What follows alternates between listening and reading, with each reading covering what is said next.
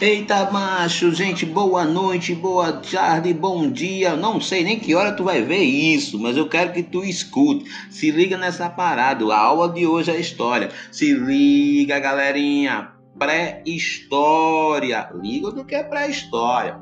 O que diabos era pré-história para a gente poder entender essa parada toda? Primeiro lugar, pré-história está dentro do período que vai antes da escrita. O homem nem sabia ler nem escrever. Então é anterior a 4000 AC. Olha, quando eu falar AC, eu estou falando antes de Cristo. Se liga nisso. Olha aquela linha, aquela linha que a gente usava lá atrás. Bem, nesse período a escrita vai surgir lá depois desses 4 mil, no caso um ano de Cristo, que a gente vai chamar de a primeira escrita de cuneiforme. Lembra da cunha que é feita da cabeça, que é feita com a quenga do coco? É muito parecido com aquelas cunhas que a gente usava, só que em forma de triângulo, feita pelos sumérios. Bem, mas isso não, vem, não é a aula de hoje. A aula de hoje são os três períodos que a gente tem na pré-história. Se liguem para vocês entenderem e não ficarem voando, por favor. Resumão para sacarem e responderem se cair. Então, bora lá. Primeiro, vamos lá. Paleolítico ou pedra lascada? Pedra lascada. Nesse período, o homem era nômade, não parava quieto, vivia de lugar em lugar, indo de vento em polpa, sem ter aonde pestanejar. O que acontecia nesse período, cara? Os bens de produção, de propriedade, não existia, ninguém era dono de nada. A comunidade vivia dentro dessa situação, indo de um lado para o outro. Uma coisa característica desse período são as pinturas rupestres. Nada mais era do que desenho em caverna. Se liga nisso aí, esse tipo de arte era comum e retratava o dia a dia do ser humano nesse período.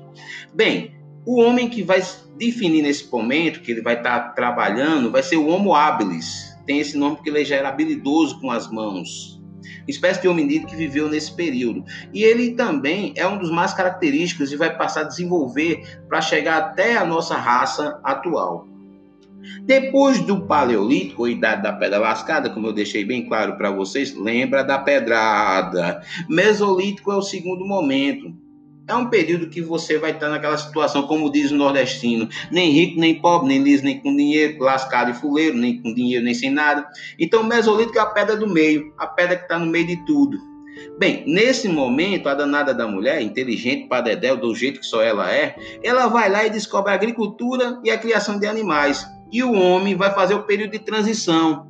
Ele deixa de andar de um lado para o outro, de um canto para o outro, dos outros, sem poder parar, sem rodando, sem ter onde ficar, e de repente passa a ficar no mesmo lugar e passa a ser chamado de sedentário. Não o sedentário que está acostumado hoje, que é o cara com preguiça, que não sai da cama, que não sai de canto nenhum, mas era um sedentário que morava no mesmo lugar, onde as coisas poderiam começar a melhorar.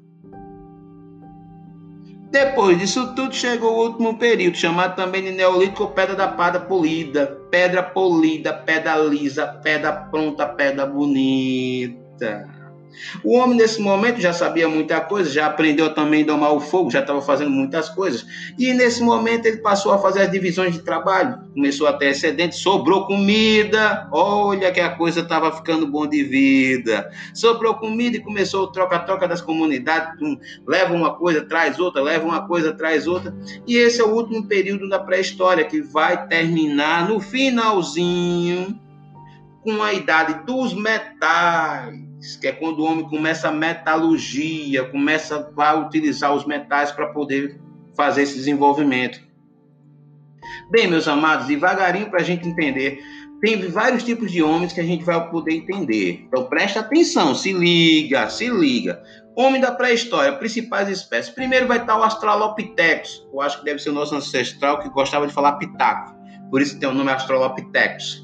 Aí vem o outro que também falava pitaco, o Pithecanthropus erectus, um cara que dava pitaco em pé, ele já começava a andar a pé. Então veio o homem de Neandertal, o homem de Clomagno, o homem solense, o homem denisova, o homem rodolfense e várias outras espécies, o homem ergaster, até chegar no Homo sapiens. É, meus amigos, esse nome de sapiens, que é o homem que sabe, somos nós. E nós somos o Homo sapiens sapiens, o homem que sabe que sabe.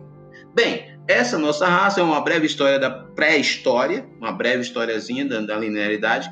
As coisas não acontecem do dia para a noite. O homem conseguiu, nessa evolução, superar os desafios da natureza. e estamos aqui para contar nossa história e para continuar contando nossa história.